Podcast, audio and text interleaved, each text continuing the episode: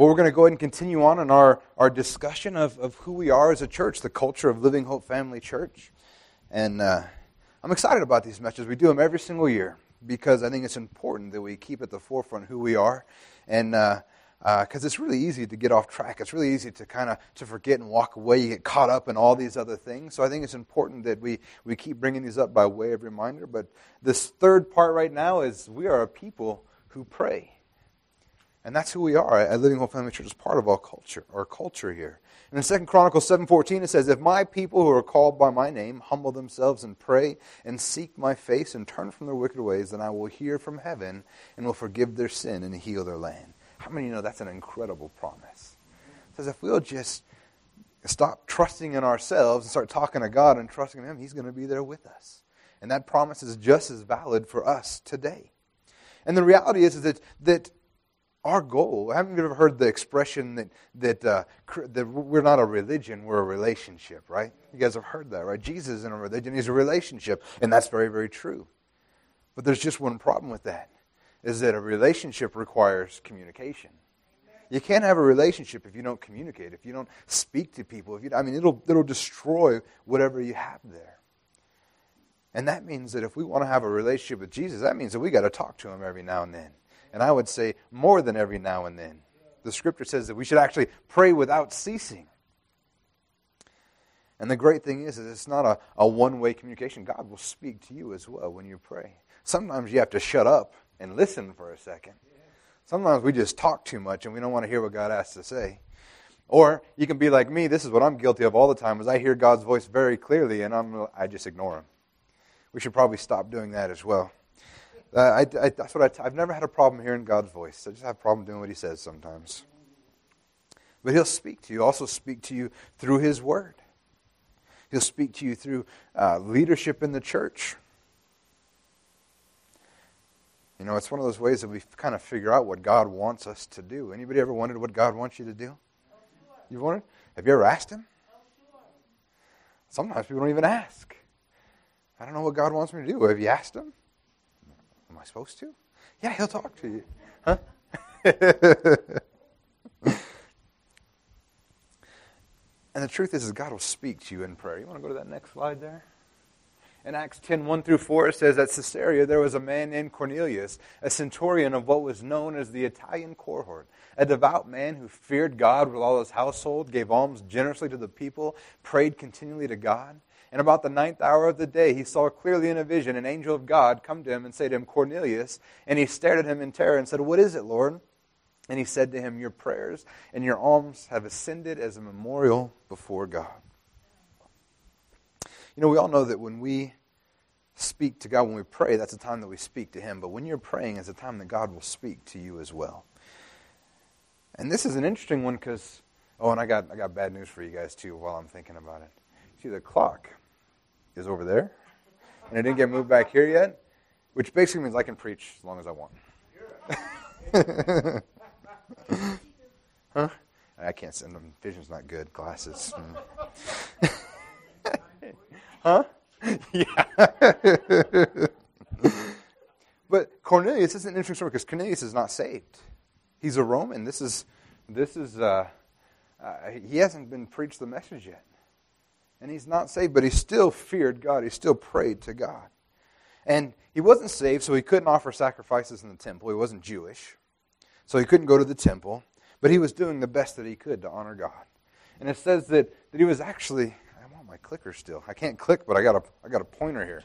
It says that he gave alms generously to the people, and he prayed continually to God. So he couldn't offer sacrifices, but he did the best that he could. He couldn't go to the temple, but he prayed, and he spoke to God. But the truth is, is that ultimately it was coming up short.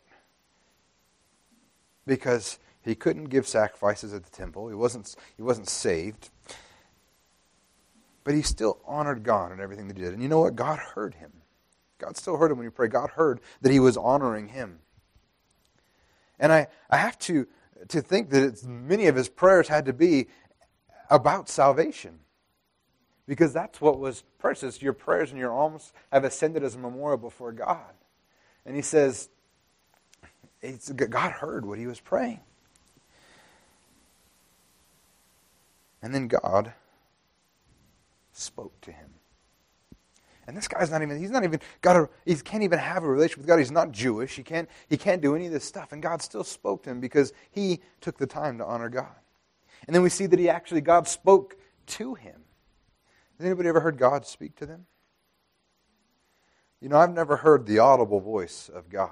But God speaks to me in my own voice all the time. And I hear God speaking. Matter of fact, God sounds a whole lot like you in your head. He'll use your voice to speak to you. And God wants to let us know His plans because He wants us to know, because He wants us to be a part of His plans. Matter of fact, He uses us to enact His plans on this earth. Cornelius was about to be a part of the Gentiles being let in on God's salvation and promises. Because you know what happens after this, right? Peter has a vision from God. He says he was in a trance and he saw that a, a, a, sheet came down and there were unclean animals on it. And God said, Get up and eat. And he said, he said Lord, I'll, I'll never take part in whatever is unclean. And God says, Whatever I call clean is clean. That's the, the, the, the New Wayne translation. He says, Whatever I call clean is clean. And as a result of, of him praying, we have to imagine that he was praying for salvation because that's part of what came of it. He gets to be saved because of it. He gets to hear about Jesus. He gets to stop coming up short. And God wanted to be a part of that. And like I said, rarely will God speak to you in an audible voice. I've heard people that have had God speak to them in an audible voice. It's not happened to me. God's spoken to me in dreams, and I've heard God through His Scripture. You ever been reading? And you'll be, you'll be reading the Word, you've been praying God to show you something, and something will stand out in the Word that's never stood out before. You've read it hundreds of times. That's God speaking to you. And it'll have an impact on your life, or you have a revelation of something. Or have you ever read something in the Scriptures and you you just don't quite understand it, you just don't quite get it? And then one day it just makes sense. It clicks because God reveals what He's trying to say. God will speak to you when you spend time with Him. But the question we have to ask how do you know if that voice inside your head is God? Anybody know how to tell if that voice inside your head is God? There's a super easy test. If it aligns with the Word of God, it's God. If it doesn't, it's not. That's why when you hear, when you're out, oh, we've talked about it before, but when you're out at the grocery store and you hear that voice in your head that says, Go speak to that person about, about me, about Jesus. And you go, oh, what if that's the devil trying to trick me so I get embarrassed? The devil's not going to tell you to talk to somebody about, about Jesus. Amen? If it aligns with the Word of God, it's God. Next one. So the thing is, is if we're going to speak to God, what are the things that we should be praying for? And I think one of the things that we should be praying for is that our eyes would be opened, that we could understand what He has to say to us. In Ephesians 1 16 through 19, it says, I do not cease to give thanks for you, remembering you in my prayers, that the God of our Lord Jesus Christ, the Father of glory, may give you the spirit of wisdom and of revelation in the knowledge of him, having the eyes of your hearts enlightened, that you may know what is the hope to which he has called you, what are the riches of his glorious inheritance in the saints, and what is the immeasurable greatness of his power towards us who believe, according to the working of his great might. So we need to be praying that our eyes would be open. We need to be praying that we would have the wisdom, the spirit of wisdom and of revelation and the knowledge of Him. Pray for a spirit of wisdom. That's one of the things I pray for all the time because the truth is, I don't want to mess stuff up. So I pray for wisdom all the time, and I thank God the scripture says that if you pray for wisdom, He gives generously and without reproach, which is good because I need it. But it says that you pray that you have the spirit of wisdom and the spirit of revelation. We need to have, and then the thing that it goes on to say is that this is done in the knowledge of Him. That means that the spirit of wisdom and the spirit of revelation is based on Jesus Christ and His work that He's done inside of us. And what it's saying is that it's not worldly wisdom. We don't need worldly wisdom. Worldly wisdom will get you in all kinds of mess. It was the wisdom of this world that, that led to the to the this economic crisis that we were in not too long ago that we're still kind of bobbling around in. Because people thought it was wise to borrow money to do these things. It wasn't godly wisdom. And it's not, this revelation that he's talking about is not an intellectual understanding. Because there are many people that, that, that understand that Jesus lived. There are many people that, that, that, that know they can look at the history and say, He walked this earth. He was a real person, that He was alive. But they're still not saved. They don't have a revelation of who He really is. And even, even Jesus said, said uh, Oh, you believe in God, that's good. But even demons believe and shudder, but they're not saved. You can believe in God. You can know about, you can know all these things. And, and that's an intellectual knowledge of what's going on. There are people that, that, that even are, are, are working it out there. They, they, they understand Jesus. They intellectually know that He died for them. They intellectually know that He gave His life so they could be free, but they haven't grabbed a hold of that by faith. And there's a difference, and that's what we're looking for is wisdom and revelation and the knowledge of Him through Christ and being having a, a supernatural revelation. And you can get that when God speaks to you, but you can't get that if you read the scriptures apart from God. And he says that we need to have the our, the eyes of our hearts enlightened. And I believe that's what it means too. When the eyes of your heart are enlightened, that's when you have revelation. When you know it in your heart instead of just in your head. And he says that you may know what is the hope to which he has called you. You know what, you know what hope is in Scripture? It's the absolute certainty of your victory in Jesus Christ. That's hope.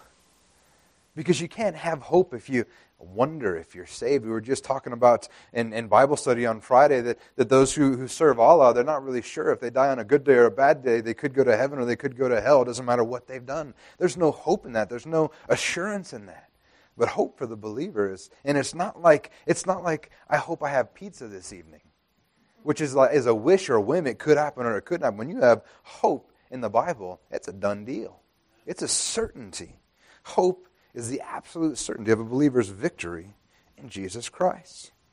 And then it says that that and that's what we've called to have is that victory. And then what are the riches of his glorious inheritance of the saints? So what are the riches of his glory? That's peace, that's grace, that's love, that's hope. And final redemption from the presence of sin. Those are the riches of his glory. And like I said, having your eyes opened is that revelation. It's more than just a book knowledge, which we need so desperately. Because you know, you're not, you're not willing to give up everything on, on, a, on a book knowledge.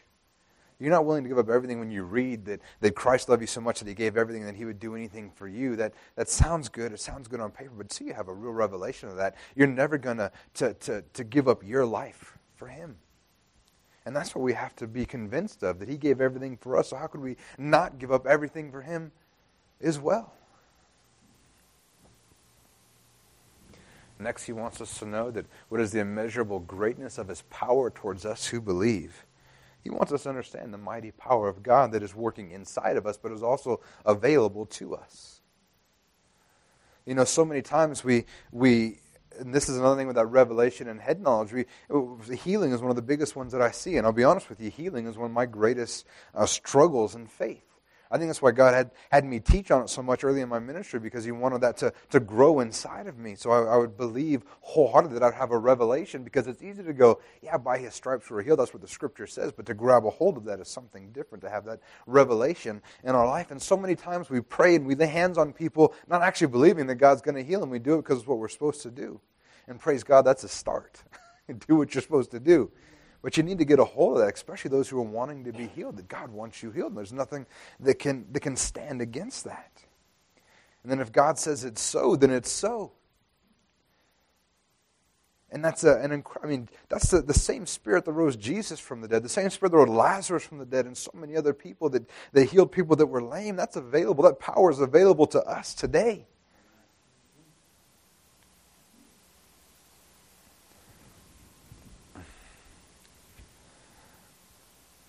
You see, we have a, a problem with that, especially in the United States, I believe, with believing in the power and supernatural ability of God. I know when I was in Africa ministering over there, they don't have a problem with believing in that stuff. And you see miracles happen over there at a much higher rate than they happen over there, over here. Because they still believe in the supernatural. They believe that God can do what, what he said he could do. But here we're so convinced that science is the answer, all these other things that, that, that, that we think that no, it can't happen. The doctor said that I, I that I have cancer and I'm going to die from it, so that must be how it is. When the scripture says, by your stripes, you are healed. Or the scriptures say that, that when you lay hands on the sick, they will recover. It doesn't say they might recover, they could recover. If they got a good doctor, they'll recover. It says they will recover. The question is, is do we have a revelation? Do we believe that? Or is it just something we read on the page? Amen? We also should be praying. Ay, ay, ay. Next one, please. uh, for provision. In James 4 2 through 3, it says, You desire and do not have, so you murder. You covet and cannot obtain, so you fight and quarrel. You do not have because you do not ask. You ask and do not receive because you ask wrongly to spend it on your passions. And in 1 John 5 14 through 15, it says, And this is the confidence we have toward him, that if we ask anything according to his will, he hears us. Isn't that good news? He hears us.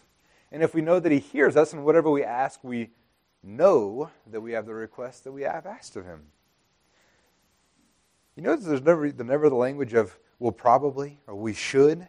It says that we, we know that we have them. When you were a kid, when you needed something, who's the first person you asked?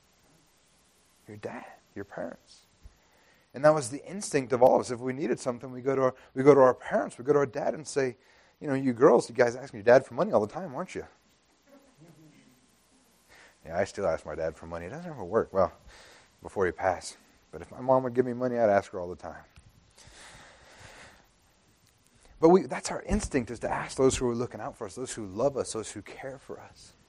There's a story that I that I read when I was preparing this years ago, and it's a story that I love, and it's about a, a, a it says, well, kayaking off southern England, off the Isle of Wight, White, Mark Ashton Smith, a 33 year old lecturer at Cambridge University, capsized in treacherous waters, clinging to his craft and reaching for his cell phone. Ashton Smith's first inclination was to call his father. And it didn't matter to the desperate son that his dad, Alan Peam Smith, was at work training British troops in Dubai, 3,500 miles away, without delay. The father relayed his son Mayday to the Coast Guard installation nearest the son's location, and ironically, it was less than a mile away. And within 12 minutes, a helicopter retrieved the grateful Ashton Smith. Now, that's an interesting story to me because at first glance, you're like, this guy is a moron.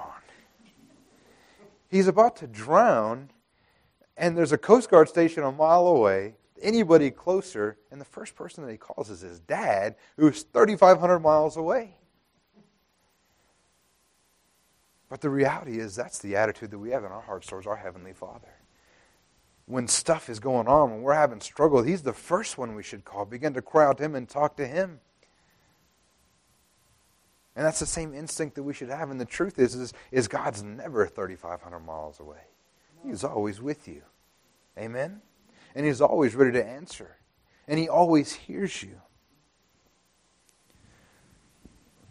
He says that the reason we don't have so much stuff is because we, we, we don't have because we, we don't ask. Has anybody ever been afraid to come up and ask to have hands laid on you because you have something like a headache? Anybody ever been there? I have. man, I got a headache, but I don't want I don't want to bother the pastor. I don't want to bother God with something so minute. Anybody ever felt like that? I, yeah. Why? Why do we do that? Yeah, I mean, the, but the scripture says you don't have because you don't ask. God doesn't care if you got a headache or if you got cancer. Come up and talk to him about it. He'll take care of it. And there's no problem too big or too small for God. I mean, you remember when your kid was little, they come up with like the tiniest scratch.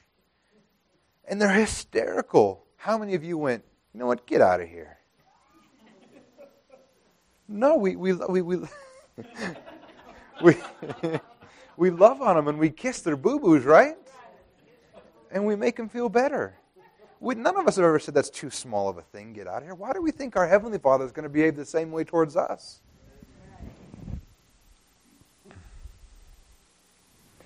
And the scripture says that we ask and we don't receive because we ask wrongly. And that's mirrored down here. It says that if we ask him the according as will, he hears us. You know, when we ask God according to his will, that's the same, same litmus test, right? Is it according to his will? Is it according to the Word of God or not? You know, if you've been praying night and day for your neighbor's wife, that one's not going to get answered.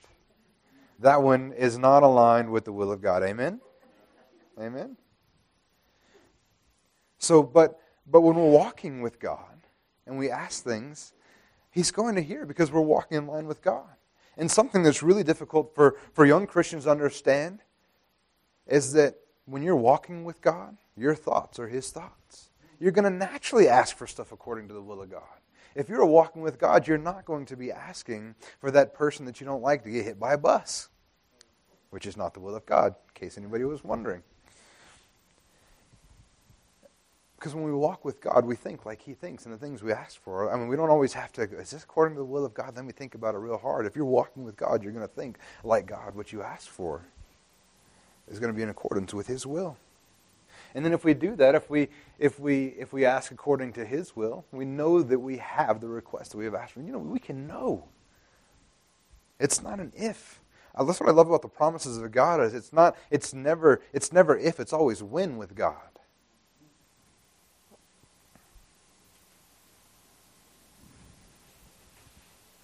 And I think God will let you know when it's not according to His will as well. It's like when, when James and John, remember they tried to call down, tried to call on fire on a city because uh, they were rejecting Jesus. Jesus said, "You don't know what spirit you're of. Don't ask for stuff like that." Should have been praying that they would come to know Jesus, that they would accept Him. Next thing we want to look at is, and you'd be praying. Next one, please. Oh, he's already there. I didn't even see him move. He's like a ninja back there. We need to be praying for peace.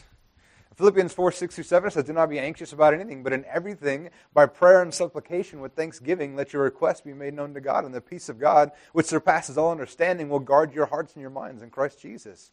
And 1 Peter 5, 6 through 7, humble yourselves, therefore, under the mighty hand of God, so that at the proper time he may exalt you, casting all your anxieties on him, because he cares for you. And in Psalm 55, 2 says, Cast your burden on the Lord, and he will sustain you. He will never permit the righteous to be moved. You know, if you want peace in your life, start giving your problems to God. Cast your anxieties on Him. Anxiety is a killer, and anxiety is just fear. It's fear. We're afraid of something. We're afraid of being without. We're afraid somebody's not going to be there. We're afraid of all these things. Give it to God. You'll be amazed at how much peace that you have if you just give that stuff to God. Because He will take care of you. Scripture says here, cast your burden on the Lord, and he will sustain you, and he will never permit the righteous to be moved. How many in this room are righteous? Raise your hand. If you're saved, you're righteous. That's the easy question. If you're saved, you're righteous. I, sometimes I don't do righteous things. That's okay. You're not what makes you righteous. It's God that makes you righteous. Amen. It was the work of Jesus Christ that makes you righteous. So if you're saved, you're righteous. And if you're righteous, he won't allow you to be moved. He's going to take care of you. He's going to make sure that you're okay.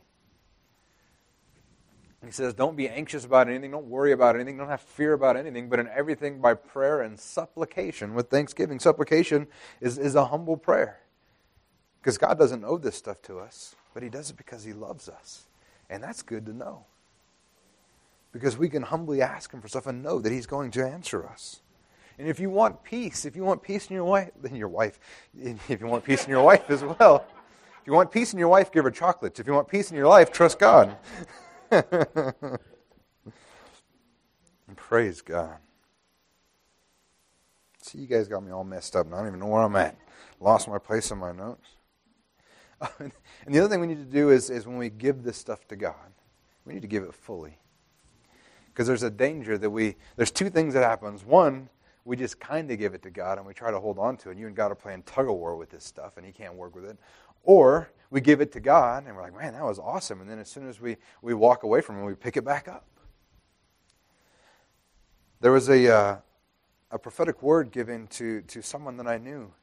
And I remember I was, I was in high school, maybe even younger, just going into high school when I heard this spoken about them. And I remember it to this day. And, and what he said was, is it seems like he saw a vision of her walking down the road, and she was carrying just huge sacks on her back. And somebody came by in a cart and said, Hey, do you want to ride? And she climbed up into the cart, but she never set the sacks down. And that's what happens so often with us is God's like, Come here, I'll take you. Let me take your burdens. And and we climb up into we climb up into his arms, but we never let our stuff down. We just partially go in. The truth is we need to give it to him completely. Cast all of our cares on him. Cast our entire burden. God's got huge shoulders. He can lift whatever you got going on. Amen. The next one. We should be praying for the brethren as well. Philippians 1 3 through 4. I thank my God in all my remembrance of you, always in every prayer of mine for you all, making my prayer with joy. Philemon says, I thank my God always when I remember you in my prayers. 1 Thessalonians 1 2 3. We give thanks to God always for all of you, constantly mentioning you in our prayers, remembering before our God and Father your work of faith and labor of love and steadfastness of hope in our Lord Jesus Christ. This is just three out of dozens of scriptures that talk about the apostles, and these writing and praying for the brethren. They constantly said, I pray for you always. I mention you in my prayers. Do we pray for one another? And it's, I mean, I know we pray for one another when we get together, and I know we pray when we're in the prayer room. But do we, when we're praying in our personal time, are we praying four one another, or do we have this us for and no more attitude? And we have to be careful of that. See, the reality is, is that we are one body. We are a family. And when one of us is hurting, we're all hurting. And when one of us rejoices, we all rejoice. That means somebody else's well being affects you or should affect you. So we want them to do well as well. And we want them to be encouraged and lifted up. And we want to help them get through whatever they we should be praying for one another. That should be probably one of the things that we pray for more than anything. Your prayer time should mostly be praying for the brethren, for other people. You know, it's one thing that I'm constantly praying for everybody in this room. Because I believe that God has great things planned for every single one of you. God has great things for you to accomplish. And I pray for that you'd be strengthened, that you would walk out in them. For those of, for those of us who are, uh, that we would not be distracted, but we would serve Him wholeheartedly, that we'd be able to, to give up our anxiety, that we would, and that we would just be blessed. And it should be something that we're doing regularly. One of my favorite little one panel cartoons that I ever saw was in a church bulletin once, and it had this guy, and it says, uh, it's got this guy standing there, and he, he says, Oh man, here comes Bob. I told him I'd pray for him. Dear Lord, please bless Bob. Hey, Bob, been praying for you. That's not how it should be with us. You know, that's funny because we've all been there. that's why it's funny. It hurts because it's true. but we should be taking the time out to pray for, for one another. In James 5:16 it says therefore confess your sins to one another and pray for one another that you may be healed and the prayer of a righteous person has great power as it's working. Now I bring this up because the scripture says we should pray for one another. One, to be clear, that, that doesn't when it says confess your sins to one another, that doesn't mean lay out your laundry list of mess ups to every person that you meet. What it's dealing with specifically is if you sin against someone, yeah, confess that to them because they might not even know that you did it. But it could be bothering you. The scripture says that if you, you're, you're at the altar and you realize that your brother has something against you to go talk to him, or if you have something against them, you need to go deal with it. And they might not even know. So that's what it's talking about. It's not talking about, you don't have to worry about uh, telling everybody all your dirty little secrets. Because truthfully, most of that stuff should probably remain secret. It's not for everybody to know. But then it says, pray for one another that you may be healed. Because the prayer of a righteous person, we already talked about right? Who's righteous? Everybody that's saved, amen. It has great power as it's working. Your prayer has power. Pastor Wayne, I've only been saved for a little while. It doesn't matter because your power is not based on you. It's based on Christ inside of you. And the Christ that's inside of you is the same Christ that's inside of me. And it's the same Christ that was inside of Paul. And we know when Paul prayed for people, stuff happened. You have that power inside of you. And, and it's power, when you pray for people, it is powerful. And when we pray for one another, we're encouraging healing, we're encouraging strength. Amen? Next, we should be praying for health as well. In James 5 14 through 16, it says, Is anyone among you sick? Let him call for the elders of the church and let them pray over him, anointing him with oil in the name of the Lord. And the prayer of faith will save the one who is sick, and the Lord will. Is that thing shaking to anybody? the prayer of faith will save the one who is sick, and the Lord will raise him up. And if he has committed sins, he will be forgiven. Therefore, confess your sins to one another and pray for one another that you may be healed. This is what we just talked about a second ago. Like I said, it's not about uh, confessing our sins to one another, our whole laundry list, but rather if you've sinned against somebody, deal with it, right? We don't let that stuff fester. We deal with it, and we forgive as well because we're a family. Sometimes we mess up. Sometimes we're going to offend people. Sometimes we're going to make a mistake. Deal with it. Get out of the way. We don't have to destroy relationships and churches over this silly stuff. And it would be so much simpler to just say, hey, I'm, I'm, I'm sorry. Forgive me. And, you know, and we can move on.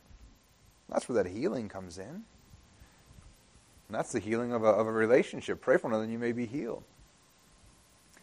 But he says, Is anyone among you sick? Let him call for the elders of the church and let them pray over him, anoint him with oil in the name of the Lord.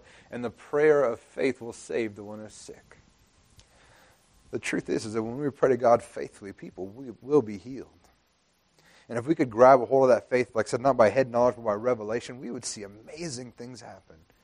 And I've seen amazing things in my lifetime. I've seen hepatitis C be completely cured. I've seen um, um, stage four leukemia completely cured. I've seen amazing things happen because people believed. They were crazy enough to pray when the doctor said nothing could happen. And we have stories right here in this church of incredible miracles happen. I mean, I've heard the story of Tom and Marge, and that's an amazing thing. Because God is faithful. and When we pray, He hears our prayers. And He's not shy about answering them. Amen. The truth is, that health is ours by his sacrifice. In 1 Peter 2.24 it says, He himself bore our sins in his body on the tree that we might die to sin and live to righteousness. By his wounds you have been healed. we all know that's quoting Isaiah 55, which we all know is actually a scripture regarding the nation of Israel. So many people argue that's not, that's not physical healing. That's not physical. It's talking about the health of a nation, which it is. But I can tell you this I think it's in Matthew 17. Jesus went and healed uh, uh, everybody in a city, and, the, and, the, and Matthew said that this was done to fulfill the scripture in Isaiah 55, which says, By his wounds we were healed. So I figure if, if the, the, the, the people that are writing the New Testament interpreted that as physical healing, we're safe to do so as well. Amen? By his stripes we have been made well, we have been whole.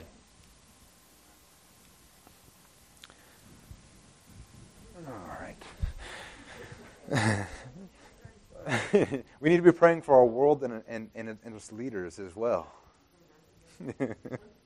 1 Timothy 2 1 through 3 says, First of all, then I urge that supplication, prayers, intercessions, and thanksgiving be made for all people, for kings and all who are in high positions, that we may lead a peaceful and quiet life, godly and dignified in every way. This is good and it is pleasing in the sight of God, our Savior. See, this is a tough one because I've had some leaders that I don't want to pray for. You're like, man, what's going on? I mean, look at the time that they're living in with the, the, the Roman emperors. and the, I mean, at least there's some laws and, and, somewhat protections in place for us. Back then, if you were a king, there was nothing that stopped you from doing whatever you wanted. And there were some bad people back then. He says, pray for them. Why? Because maybe if they would just get touched by God, you prayed for them to get touched, then we might live a peaceful and quiet life.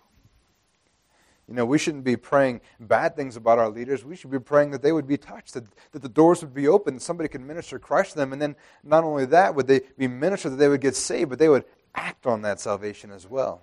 That's the problem we have right now. There's plenty of people in, in leadership that say they're Christians, but if you looked at their track record, you'd be, you'd be hard pressed to, to understand how they can call themselves that and, and, and vote for something else.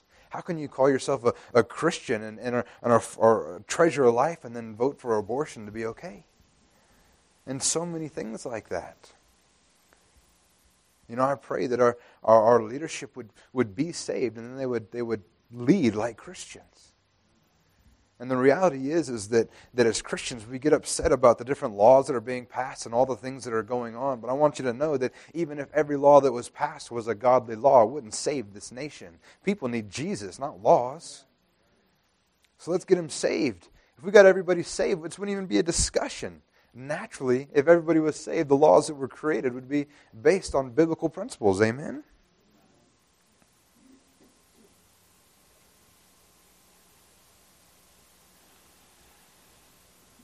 He also says here that we need to be made for all people.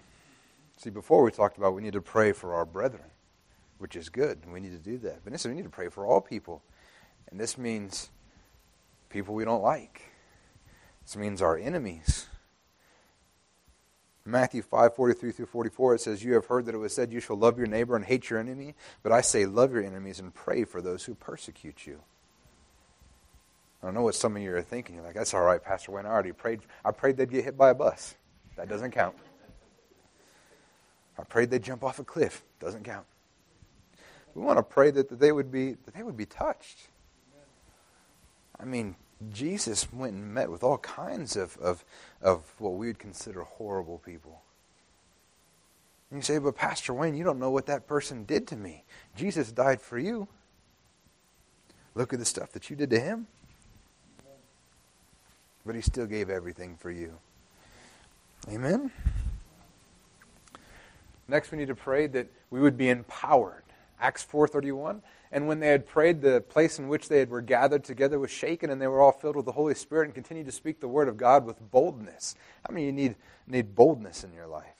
I do. Pray for it. I was just talking to Pastor Jerome yesterday that, that uh, uh, in the areas where I feel like that, I'm, uh, that God has used me and gifted me, I feel like I'm a pretty good teacher. I'm not a great evangelist which is why I always read Timothy when he said, Do the work of an evangelist. I don't think Timothy was an evangelist either, but he still needed to do that work. And I ask God to give me boldness so that I can do that work because it needs to be done. And in 2 Thessalonians 1 11 through 2, it says, To this end, we always pray for you that our God may make you worthy of his calling and may fulfill every resolve for good and every work of faith by his power, so that the name of our Lord Jesus may be glorified in you and you in him, according to the grace of our God and the Lord Jesus Christ. We need to pray for that kind of power in our lives, boldness and the power to speak the word of God. And, and here it says that the, when they prayed, the place they were gathered together was shaken. That's some power that was entering the room at that point. And they were all filled with the Holy Spirit. We need the Holy Spirit and His power inside of us to be effective in this world today, just as much as they needed it 2,000 years ago. And He says that we, we pray for you that you may fulfill every resolve for good and every work of faith by His power. We need His power inside of us. Philip Brooks, who's the guy who wrote A Little Town of Bethlehem, said, Do not pray for easy lives. Pray to be stronger men and women. And do not pray for tasks equal to your powers, but pray for powers equal to your tasks. And that's the way the early church prayed, and that's how we should still be praying today.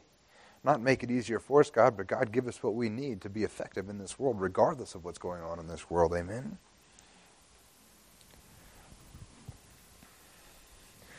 And Jesus gives a template in the next one here of how we should pray as well. In Luke 11, 1 through 4, it says, Now Jesus was praying in a certain place, and when he finished, one of his disciples said to him, Lord, teach us how to pray, as John taught his disciples. And he said to them, When you pray, say, Father, hallowed be your name, your kingdom come, give us each day our daily bread, and forgive us our sins, as we, for, as we ourselves forgive everyone who is indebted to us, and lead us not into temptation. If you talk to, to any scholar who deals with this subject, he's not telling you to pray exactly like this, but this is a pattern for prayer. That's how we taught him to pray. And if we go through this line by line, the first one it says, he says, When you pray, say, Father, hallowed be your name.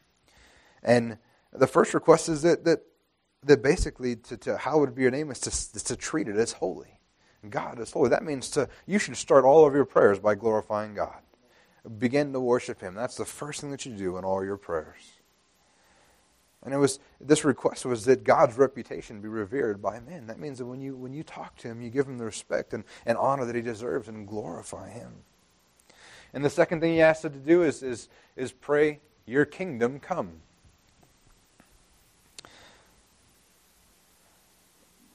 You know what's interesting about praying for this? he says, Pray that your kingdom come.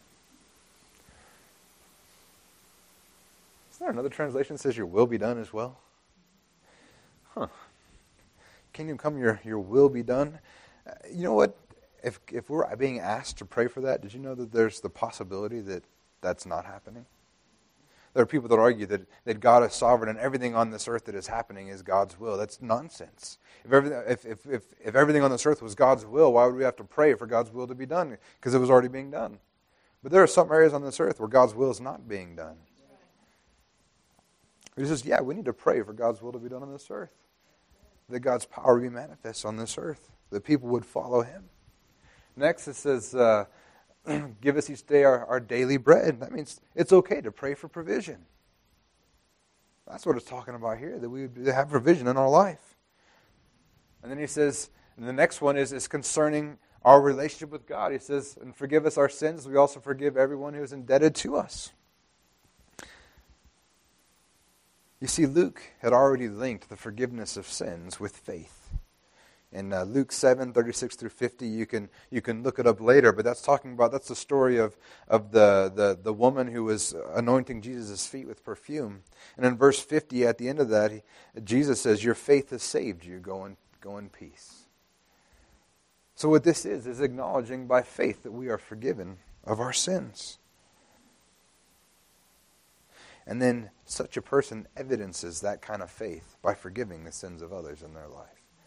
You know, the reality is, is, is when you understand what God has given, forgiven you already, what, what He has laid down, it is a natural response to forgive others. Just like the story of the of the, the, the parable where the, the debtor was, was forgiven of his great his great debt, and then he went and was choking out another slave because he wasn't he owed him just a little bit of money. And the, the, the owner is like, wait a minute, I just forgave you so much, how can you not forgive him a little? And that's the same idea that we should have as well. We've been forgiven so much. The natural response should be to forgive what little has been done against us. And the fifth request is lead us not into temptation. One thing we have to remember this is not speaking about God putting you into temptation. Because the scripture says what? That, that God doesn't tempt anyone. Rather, what they're talking about here is, is that we would be delivered from situations where we are being tempted. Basically, followers of Jesus should be asking God to help them to live righteous lives. And the, the, the good news is, as the scripture says, that, that there's always a, God always provides a way out in temptation. Amen? Sometimes we are hard headed and ignore that way out, but it's always there.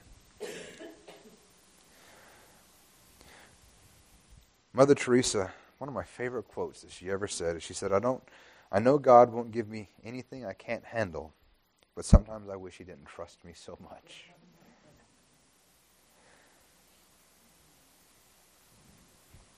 But God will always provide a way out for you. You know what's interesting about this is that these are the, the apostles. These are Jesus' disciples. And they're asking him, teach us how to pray. And that's the truth is, is that we should be asking to be taught how to pray as well.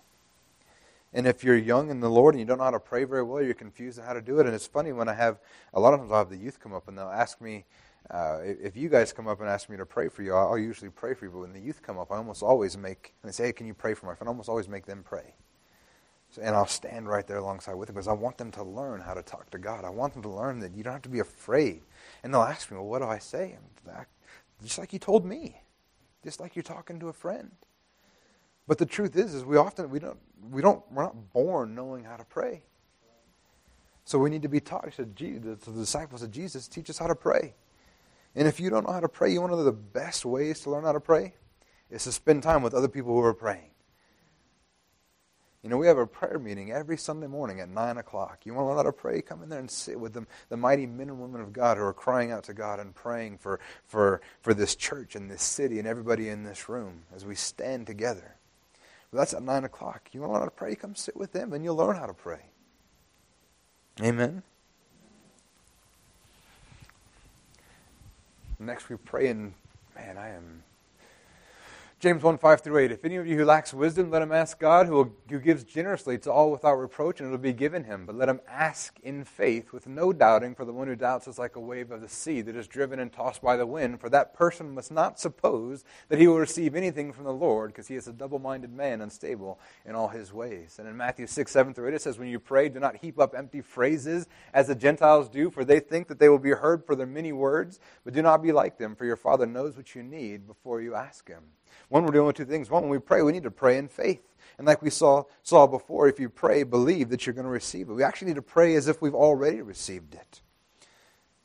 And we receive in proportion to our faith. If we pray and we don't believe God's going to answer our prayers, it would be kind of silly for us to expect anything to happen. We pray because we believe God is going to answer our prayers. Says, let him ask in faith with no doubting.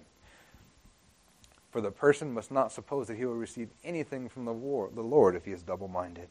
So we pray in faith. And God is looking for people who will pray in faith, people who are convinced that God will answer what they're asking Him. That's the kind of people that God is looking for.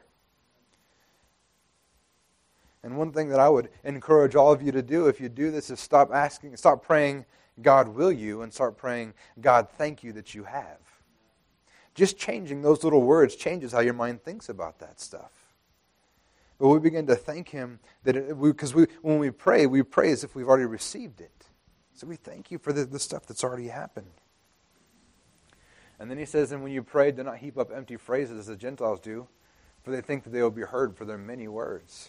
You know, when the Gentiles prayed, they just had to keep repeating themselves because no, nothing was ever answered. When you're, when you're praying to a false God, the false God's not going to answer you. One of my favorite stories in the Old Testament was remember when Elijah mocked the prophets? This is what he says in 1 Kings 18 to 27. Cry aloud, for he is a God. Either he is musing or he is relieving himself, or he is on a journey, or perhaps he is asleep and must be awakened. You see, the, the Gentiles, they didn't have a God who would answer, so they repeated themselves. They said things over and over. And it's not to say that we can't pray for stuff more than once. But when we pray, we don't do it because we think if we pray enough that God's going to hear us. We're just thinking. Matter of fact, the first time, if you ask, the second time, just continue to think that it's already been. You don't have to ask again. God heard you the first time. Just thank you that it's been provided for. It's done. It's finished. And we pray with an attitude of thankfulness and of faith. And we don't have to repeat things over and over because God hears us. You're not going to annoy Him into answering your prayer. It doesn't work that way. It's another thing too, and you know, it's good that we all stand together on stuff when we pray for stuff. But there, are some people that have this idea that the more people I get praying for me, the the better chances my prayer will be answered. And that's just nonsense. Or there are people that think, well, if I can just get the pastor to pray, then it's, it's going to be okay. Well, your prayer and faith is just as effective as my prayer and faith. There's nothing special about me. The only thing special about me is I have a higher level of accountability for what I get up here and say to you. But God works in you just as powerfully as He works in me or any other pastor for that matter. God works in you just as powerfully as He worked in Paul. And God hears you just as much as He heard Paul. Amen? Next, we pray with authority.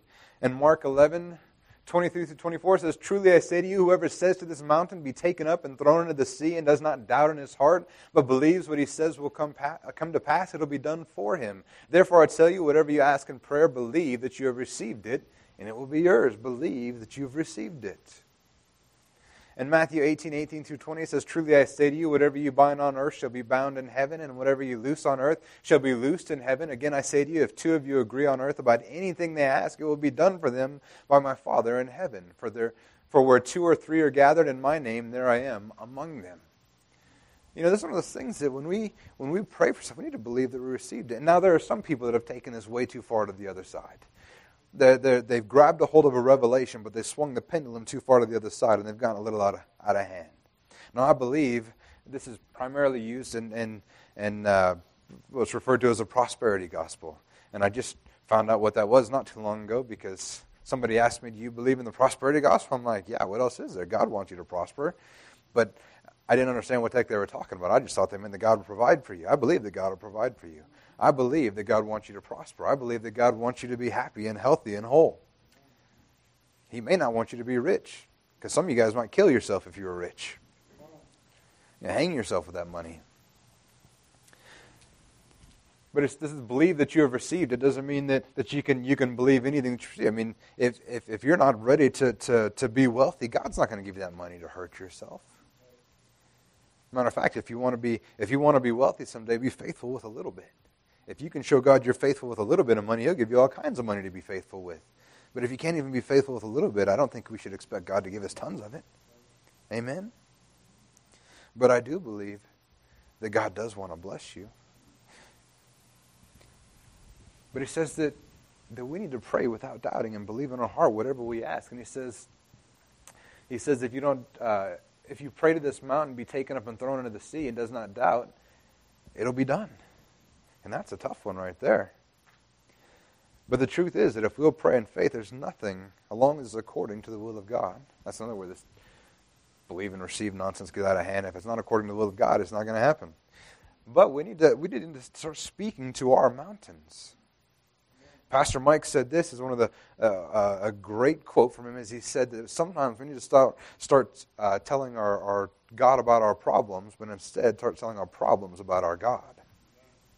And that's a good way to think of stuff. I mean, if something's coming, you stand against it. God will stand with you, and we should stand together. That's where it comes over here. Whatever you bind on earth shall be bound in heaven. Actually, the, this is better translated. Whatever you bind on earth shall be shall be already have been bound in heaven. And it says, And whatever you loose on earth shall be already having been loosed in heaven. We're not doing something down here that hasn't already been done up there, amen. He says, In a city of two or three two of you agree on earth about anything they ask, it'll be done for them by my Father in heaven. That's why we ask other people to pray with us. Because we stand together on stuff in faith, not because we believe that, that if we can just get 5,000 likes on Facebook, then, then God will answer our prayers. Amen? The next one. And then we need to be praying in the Spirit as well. In Romans 8, 26 through 27, it says, Likewise, the Spirit helps us in our weakness, for we do not know what to pray as we ought, but the Spirit Himself intercedes with us with groanings too deep for words. And he who searches hearts knows what is the mind of the Spirit, because the Spirit intercedes for the saints according to the will of God. 1 Corinthians 14:2 says, For one who speaks in a tongue speaks not to men, but to God. For no one understands him, but he utters mysteries in the Spirit. And 1 Corinthians 14, 4 through, 14 through 15 says, For if I pray in a tongue, my spirit prays, but my mind is unfruitful. What am I to do? I will pray then with my spirit, but I will pray with my mind also. I will sing praise with my spirit, and I will sing with my mind also you know, we should be praying with our, with our words as well, but we need to be praying in the Spirit as well because sometimes we don't have any idea what to pray. I believe that one day we're going to get to heaven and, and, and get to find out there were times we were praying in the Spirit. That, we that things didn't happen to us or things were resolved that we didn't even know about because the Spirit was speaking for us. And if you don't already speak in tongues, you should be asking God for that gift. It says that, that, that, God will give if you ask to be filled with the Spirit. He will give you that gift, and you may, you may you may uh, be filled with the Holy Spirit, and you'll be able to speak in other tongues and pray in other tongues. And God's not going to hold that back from you, and that's that's that's yours just for being His child. And when we pray that way, the Spirit intercedes because there's times that we don't know what to pray. Has anybody ever felt like they wanted to pray, but they ran out of stuff to pray for? It's amazing when you can just sit and pray and, and begin to pray in tongues and begin to continue to speak to God. And when you do that, it says you don't speak to men, but you speak to God. And Paul said, you know what? I want to pray with my mind and I want to pray in tongues. We should be doing both. Amen? And finally, I think this is the last one we're going to look at today. In Acts 2.42 it says, And they devoted themselves to the apostles' teaching and the fellowship and the breaking of bread and the prayers. We need to be devoted to prayer. And we need to make prayer a priority in our lives. And that means that we should start our day by, by speaking to God. And all throughout our day, the scripture says that, that we should pray without ceasing. And I understand that that doesn't mean that you'd walk around your entire life on your knees speaking to God because you couldn't function in this world. But we need to have that attitude in our hearts. And no matter what happens, something good happens, our first instinct and our first reaction should be to thank God.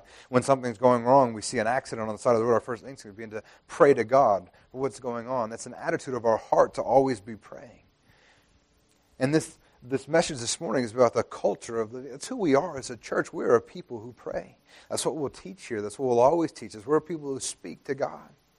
And it should be something we grab hold of inside of us because that's the only way we can have a relationship with God is if we speak to Him. And regularly. I mean, how for those of you who are married, how would your relationship be if you only spoke to your wife on Sundays? Now, you guys are thinking it might be better. You know that's not true. I, I saw that running through some people's heads, but you know that's not true. what kind of relationship would that be? And that's not the kind of God, that's not the kind of relationship that God wants to have with us either. Amen? Amen. Let's go ahead and stand to our feet.